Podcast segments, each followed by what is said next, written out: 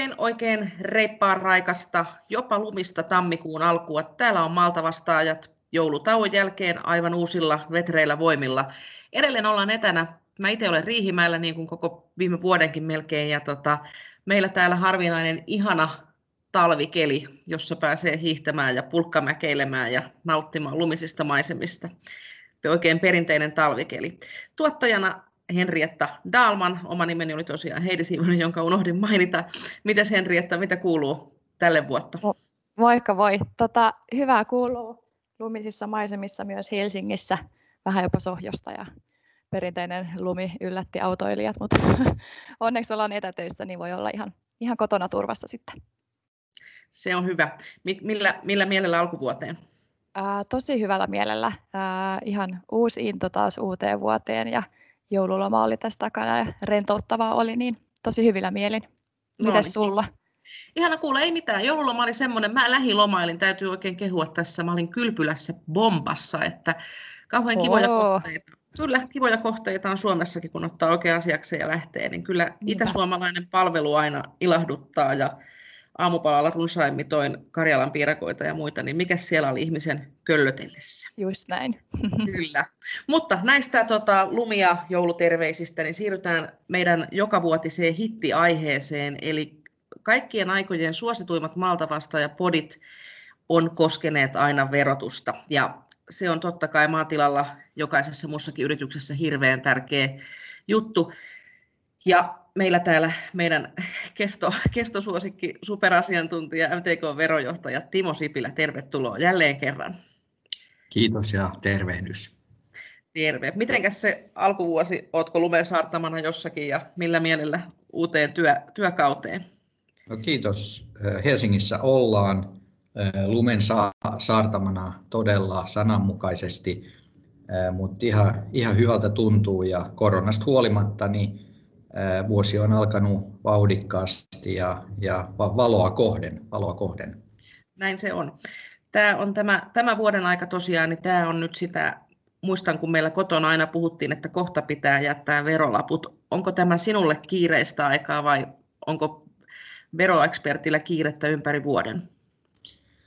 No, on erilaisia kiireitä, mutta tämä on yksi niistä kiireisistä periodeista, joka on kohta alkamassa ja, ja vielä ehkä on vähän sellaista ikään kuin tavallaan asian tiimoilta, niin, niin ihmiset ei ole vielä liikkeellä, mutta tämä on ehkä se rauhallinen hetki ennen, ennen tota, todella kiireistä, että, että varmasti näin, näin tämä tulee etenemään. Joo.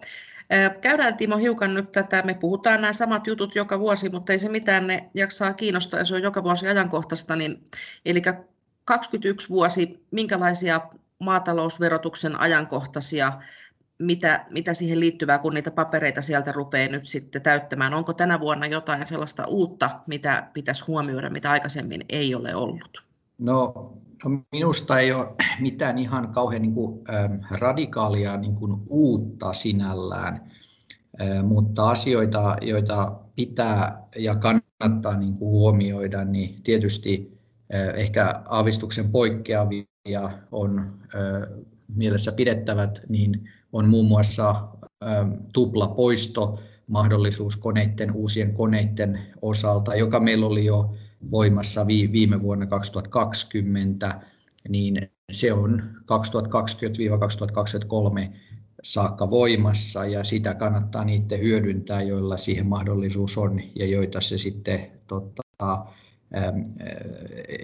joiden edun mukaista sitä käyttää sitten on, että se täytyy tapauskohtaisesti miettiä. Eli, eli uusi kone, uutena ostettu kone, niin siitä on ollut mahdollisuus tehdä vuonna 2020 50 prosentin tuota, poistoja samalla tavalla nyt sitten 21, 22 ja 23, eli tässä on tällainen, tällainen ihan merkittävä mahdollisuus. Ja toinen tietysti sellainen aina muistutuksen väärti on, on se, että pitää muistaa, muistaa tehdä se energiaveron palautushakemus niin, niin helmikuun loppuun mennessä ja tänä vuonna sitten kun toi helmikuun viimeinen päivä on viikonloppuna, niin sitten se se lipsahtaa sinne ensimmäinen kolmatta päivälle. Et ne on varmaan ne semmoinen kaksi, kaksi niin, niin erikseen sille nostettavaa asiaa ja muuten voi sanoa, että maa- ja metsätalouden ja muutenkaan verotuksessa niin ei mitään kauhean radikaaleja muutoksia aikaisempaan, aikaisempaan nähden ole. Kolmantena ehkä semmoisen, niin kuin, ehkä ei muistutuksena, mutta semmoisena asiana, mitä muut paljon on kysytty, niin liittyy tähän energiaveron palautusjärjestelmään myöskin. Ja kun viime vuonna niin hallitus teki niitä ratkaisuja liittyen verotukseenkin, jossa energiaverotukseen puututtiin ja verotusta kiristettiin, niin paljon on MTK:n jäsenten piirissä ollut sitä epätietoisuutta, että mitä tässä nyt meille tapahtuu. Ja kun hallitusohjelmassa luvattiin, että verotuksemme ei kiristy, niin kiristyykö tämä verotus nyt sitten kuitenkin energiaveron muodossa, niin voi sanoa, että maa- ja metsätalouden ma- maatalouden harjoittajan osalta niin, niin tämä veron, verotason nosto energiaverossa niin palautetaan sen meidän olemassa olevan palautejärjestelmän kautta, eli onnistuttiin siinä, että, että sieltä ei myöskään sitten tule tuota veron kiristystä. No, tämä koskee enemmän sitten vuoden 2001 2021 verotusta, mutta, mutta että semmoinen asia, joka on askarruttanut erityisesti tässä vuodenvaihteen tiimoilla niin paljon, paljon meidän jäseniä, että miten tämä, tämä menikään. Eli toisin sanoen vastaukset hyvin se meni. No niin, siltä kuulostaa. Joo. Ja oliko niin, että tuo energiavero olisi se sellainen vero, että jos sitä ei muistaa tätä palautusta hakea ajan, tähän ajankohtaan mennessä, niin sitten se on mennyttä, että siihen ei saa lykkäystä eikä sitä, sitä ei sovi myöhässä palauttaa. Juuri näin, eli muuten verotuksessa voi, voi takautuvasti aika monia asioita oikasta ja, ja muuttaa, mutta et muutamia sellaisia seikkoja on, joihin ei voida puuttua, ja tämä on, tämä on yksi, yksi niistä, että energiaveron palautusta niin on haettava ihan absoluuttisesti siihen määräpäivään mennessä. Se on, hyvä, se on hyvä muistaa ja pitää omassa mielessä ja laittaa tuota, perinteiseen tai puhelimen kalenteriin isolla merkinnällä. Sitten hiukan, onko jotain sellaista, että voisi optimoida verosuunnittelua, jotenkin tehdä jotakin, puhuit tästä koneiden tuplapoistosta, mutta sitten esimerkiksi tappion vähentämistä suhteessa muihin pääomatuloihin, tai onko jotain muita, millä vielä voisi, niin kuin, ei nyt sanota, että kikkailla, mutta voisi niin kuin tehdä tämmöistä viime hetken verosuunnittelua, tai sitten myöskin tulevalle vuodelle, tämänkin vuoden jälkeen, tulee, tulee vielä uusia tuloja ja menoja ja veroja maksettavaksi.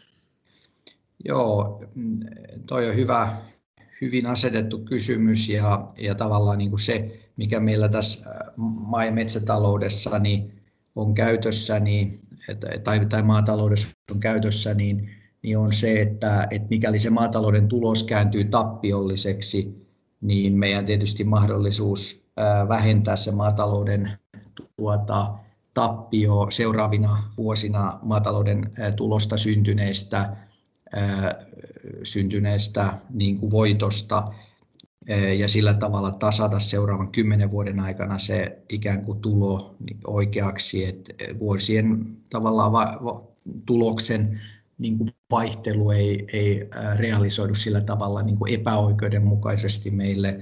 Mutta sen lisäksi niin meillä on mahdollist, mahdollistettu sellainen, että, että verovuonna joka nyt sit liittyy just tähän veroilmoituksen tekemistilanteeseen, niin jos me nähdään, että meillä on maataloudesta esimerkiksi tappio ja, ja sitten meillä on muita pääomatuloja, niin me voidaan erikseen vaatia nyt veroilmoituslomakkeella sitä, sitä ää, tavallaan maatalouden tappiollisen tulon vähentämistä muista, muista pääomatuloista. Ja tämä on sellainen, ää, sellainen aikamoinen niin kuin ehkä poikkeus, ja myöskin etu, jota monet jäsenet osaa käyttää hyvin, mutta sitten on myös monia, jotka, joilta tämä mahdollisuus unohtuu. Ja, ja erityisesti sellaisessa tilanteessa, jossa maatalouden tulos niin kuin selkeästi ei voida sanoa, että se olisi myöskään niin kuin jatkossa mm, erityisen niin kuin, tavallaan iso, niin silloin tietysti kannattaa pyrkiä siihen, että että et ne, ne, ne tappiot ö, ö, vähennetään. No, niin sieltä, mistä on mahdollisuus vähentää. Ja jos pääomatuloja tietysti on esimerkiksi metsän myynnistä tai puun myynnistä, niin, niin äh, se, on, se on turvallista, ettei se tappio ikään kuin jää vähentämättä mahdollisesti, jos ei, jos ei sitten sieltä maataloudesta niin, niin synny riittävästi tuloa seuraavina vuosina. Että tätä kannattaa, kannattaa myöskin käyttää hyväksi ja tiedän, että, että monet käyttää, mutta, mutta monille tämä on, on keskusteluissa tullut ihan niin kuin uutena mahdollisuuteen. Se on vähän poikkeava siitä pääsäännöstä, että tulo lähtee sisällä vähennetään ne, ne tota, tappiot, mutta, mutta et se on erittäin, erittäin käyttökelpoinen. Ja sitten tietysti se toinen, mihin vähän viittasit, että mitä jatkossa, niin kyllä tässä tilanteessa, kun me ollaan näiden veropaperien ääressä, niin kannattaa aina sitten niinku miettiä sitä oman talouden kokonaisuutta, että et, et tavallaan niin, äh, hahmottaa sen, että mistä sitä tuloa syntyy, tilalta, tilan ulkopuolelta ja, ja sitten miettiä sitä, että mikä olisi jatkossa, kun näemme sen oman tuloksen ja verotuksellisenkin tuloksen, niin mikä olisi jatkossa se oikea tapa, tapa tätä maataloutta harjoittaa. Ja sitten tulee tietysti se keskeinen kysymys, että kannattaako yhtiöittää tai kannattaako harjoittaa sitä maataloutta edelleen niin, niin luonnollisena henkilönä. Ja, ja tämä on tietysti kysymys, joka kannattaa niin kuin selvittää, että vastaus ei ole itsestään selvä joko tai.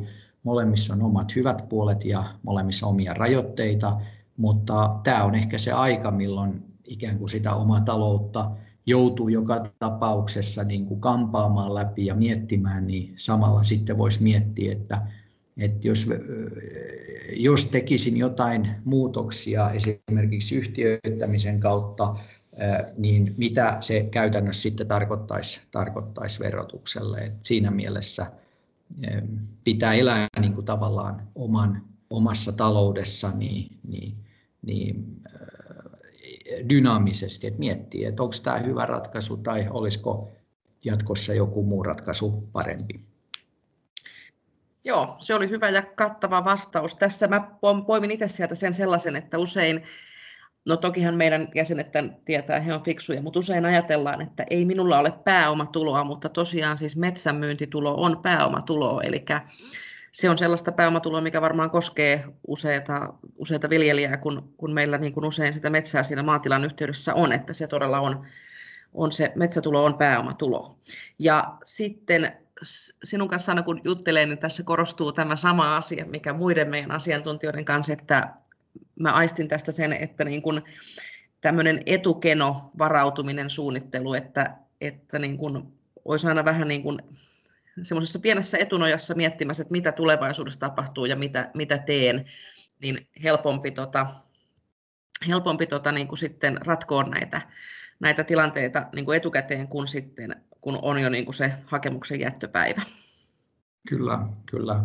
Joo, juuri näin. Ja, ja en mä tiedä siis enemmän ja enemmän, niin, niin äh, mitä noita käytännön tilanteitakin tulee vastaan, niin, niin tietysti veroasiat on tärkeitä, mutta vielä tärkeämpiä on niin kuin talouden niin kuin miettiminen, että, että meillä on niin kuin helposti ehkä tulee sellainen niin kuin käsitys, että, että me ollaan aika hyviä siinä maa- ja metsätalouden niin kuin harjoittamisessa. Me tiedetään paljon taloudesta, me tiedetään paljon verotuksestakin, mutta et, et monesti se siinä niin kuin tavallaan ehkä kuitenkin meidän pitäisi panostaa lisää siihen ihan siihen niin kuin talousosaamiseen ja, ja sen niin kuin hahmottamiseen, koska ilman sitä niin, niin mikään toiminta ei voi, voi välttämättä olla kovin menestyksellistä. Et, et must, musta tämä liittyy tietysti suoraan verotukseen ja liittyy tietysti sen maatalouden niin kuin, ja metsätalouden harjoittamiseen, mutta talousosaamisen niin kuin korostaminen ja, ja ihan opiskelukin, niin se kannattaa aina, voisi sanoa näin. Kyllä vain, kyllä sen ihan varsinaisen substanssin lisäksi. Mainitsit tuosta yhtiöittämisestä ja mä muistan, me tehtiin siitä ihan jo muutama vuosi sitten, niin varmaan ihan ensimmäiseen podeen, mitä ylipäätään tehtiin, niin pari vuotta sitten tosiaan niin oli se maatilojen yhtiöittäminen, muistaakseni se jotenkin helpottu tai mahdollistui paremmin, ja se oli silloin kovasti niin kuin kansahuulilla, että pitäisikö siitä maatilasta tehdä Oy, niin jos katsot nyt aikaa taaksepäin ja tätä tämän hetkeen, niin mikä on tässä yhtiöittämisessä, vieläkö maatiloja yhtiöitetään ja onko sulla kokemusta siitä, että mitä siellä on tapahtunut sen maatilan yhtiöittämisen jälkeen, onko ne olleet tyytyväisiä ratkaisuihin ja näin? Joo, kyllä edelleen yhtiöitetään ja sen 2018 varainsiirtovero vapauden myötä, niin, niin tietysti siitä on tullut yksi niin kuin luonteva ja luontainen väline, niin, niin maanviljelijällä miettiä sitä, että, että mikä se oma, omalta kannalta oikea ratkaisu on ilman, että siellä on mitään merkittäviä niin kuin kynnyksiä. Et tietysti siellä on yksi kynnys edelleen yhtiöittää ja se on se, että osakeyhtiöllä ei ole metsävähennystä, mutta et se ei ole tavallaan mitenkään niin kuin ratkaiseva. Et se on siinä kohtaa tietty, tietty tota erilaisuus osakeyhtiössä on, mutta, mutta et muuten kaikki vastaavat etuisuudet sieltä suurin piirtein niin kuin löytyy. Ja yhtiöittäminen on ehkä edennyt sillä tavalla niin kuin tutuksi niin kuin ratkaisuksi, että, siitä ei ole enää sellaista niin kuin suurta kysymystulvaa ehkä minulle. Tietysti tulee kysymyksiä ja sitä analyysiä tehdään, että, kannattaisiko ja mitä hyötyjä ja haittoja on, mutta että mä uskoisin, että, että koulutuskiertueiden ja muidenkin perusteella niin ne, jotka on kokenut sen niin kuin omaksi, niin ne ovat sitten edenneet, edenneet ja käyttäneet siinä sitten tota mahdollisuutta, jonka lainsäätäjä tarjoaa. Ja, ja tota, siellä on niin kuin volyymisesti niin varmasti aika merkittävä osa suomalaisesta ruoantuotannosta on yhtiöittänyt tai yhtiöittämässä. että se on vain niin matemaattinen totuus, että, että niissä isovolyymisissa tilanteissa niin siitä on niin kuin hyötyä saatavissa. Ja sitten tietysti sellaisia tilanteita on jonkin verran myöskin, joissa tilan ulkopuolelta kertyy tuloa, e, jolloin se kokonaistulo muodostuu sellaiseksi, että, että se yhtiö, yhtiöstä e, saattaa olla, olla niin kuin hyöty. Mutta edelleen tietysti lukumääräisesti niin meillä on, ja tulee varmasti olemaankin, niin suorassa omistuksessa olevia maatiloja, joissa, joissa sitten tietysti se tulonmuodostus ei ole niin isoa, että, että olisi pakko ikään kuin ratkaista sitä vero-ongelmaa näin keinoin, koska olemme pyrkineet siihen, että myöskin ei-osakeyhtiömuotoisen maatalouden verotusta on kehitetty ja sinne on saatu yrittäjävähennys, mikä, mikä tuota, suoraan sanoen on puhtaasti maatalouden ikään kuin tarpeesta lähtöisin. Totta kai yrittäjätkin on sen sitten saanut, mutta järjestelmä on luonut, luotu sen perusteella, mikä ikään kuin se maatalouden harjoittajan ongelma ja tarve pääomatuloverotuksen keventämisessä oli. E, et siinä mielessä niin, niin kuilua kurottavaksi eri veromuotojen välillä vielä on, mutta kokonaisarviossa yksityis, yksittäistapauksessa niin se kuilu ei ole ehkä enää niin iso kuin se jossain vaiheessa, vaiheessa tuota perustilan osaltakin oli. Et siinä mielessä on menty ihan niin kuin lainsäädännönkin osalta niin hyvään suuntaan. Työtä tehdään edelleen, että, että tuo kuilu pienenisi, mutta, mutta tällä hetkellä, tällä hetkellä niin ollaan tässä. Mielenkiintoista, mutta kehitys kehittyy. Ja me tehdään nyt tämä podi ja näin, mutta sitten sinut tavoittaa puhelimitse ja tavoittaa sähköpostilla, mutta sitten MTKlla on vielä veropuhelin. Kerrotko vähän vielä siitä ja siitä, että miten se veropuhelin palvelee ja ketä se palvelee? Joo, MTK on veropuhelin, joka on tuttu varmasti myöskin monille se palvelee maanantai-aamupäivisin 9-12 ja sinne voi soittaa, soittaa jäsenet hieman edullisemmalla hinnalla ja ei-jäsenet todella epäedullisella hinnalla, niin epäedullisella, että kannattaa heti liittyä jäseneksi. Eli, eli se on yksi jäsen, jäsenyyden tuota, hyöty, että saa veroneuvoja edullisesti kaikkeen verotukseen. Alkuvuonna niin tietysti liittyy tähän tuloverotukseen pitkälti, mutta myöskin sitten kaikkeen muuhun verotukseen liittyvään, liittyvään juridista ja, ja verojuridista neuvoa. Et siellä olen vastaamassa ja sen lisäksi tietysti tästä korona tota, tilanteesta johtuen niin meidän perinteinen verokiertue, jossa on ollut useampana vuonna niin, niin 25-30 erilaista verotilaisuutta, niin, niin, niin missä minut on voinut tavata, niin tänä vuonna meillä on nyt sitten niin kuin liitoittain niin tämmöinen etäverokiertue, jossa minut voi tavata, tavata niin, Teamsin kautta tai, tai sähköisesti, eli Eli tämmöinen kiertue on, on tuota, ensimmäistä kertaa niin, niin pantu pystyyn ja, ja tuota, toivottavasti niin, niin mahdollisimman moni ehtii osallistua niihin. Ja uskoisin, että, että jos ei onnistu ihan oman liiton kohdalla osallistumaan juuri sillä sinä päivänä tai hetkenä, niin uskoisin, että voi, voi, voi siellä sitten käydä naapuriliitonkin tilaisuudessa tutustumassa. Että uskoisin, että sekin on mahdollista. Tervetuloa mukaan. Kiitos. Toivottavasti tästä terveiset välittyy. Nämä etätilaisuudet on toisaalta ne on siitä tylsiä, että olisi kiva siinä vähän juoda kaffetta ja vaihtaa kuulumisia, mutta toisaalta nämä on hirveän tasapuolista, ei tule matkustamisesta kuluja ja, ja niin kuin ei mene tavallaan sitä koko päivää, että voit siinä muiden töiden ohessa napsauttaa itsesi Teamsiin, niin hyviä palveluita kaikki. Verokiertueen päivämäärät ja sitten veropuhelimen yhteystiedot löytyy MTKn www-sivuilta. Ja sanoit Timo nyt, että verotilaisuudet on tosiaan siirtyneet etäilyyn. Hyvä näin. Palvelut jatkuu, vähän muoto muuttuu, mutta miten muuten kevät ja vuosi jatkuu? Onko jotain sellaista aktiivista veroloppausta tai poliittista vaikuttamista tai lainsäädäntöön vaikuttamista tälle vuotta tiedossa? No kyllä tietysti loppaus jatkuu ja kaksi sellaista isoa kysymystä. Erittäin nopeasti ajankohtaistuva kysymys liittyy maakuntaverotukseen tai oikeastaan niin kuin maakuntaverokomitean mietintöön, joka on tulossa varmasti tuossa helmikuun aikana. Ja se on tietysti meille yksi semmoinen niin kuin iso lobbauksen kohde ollut jo ja, ja tietysti mielenkiinnolla niin odotetaan sitä, että mikä lopputulos tulee olemaan.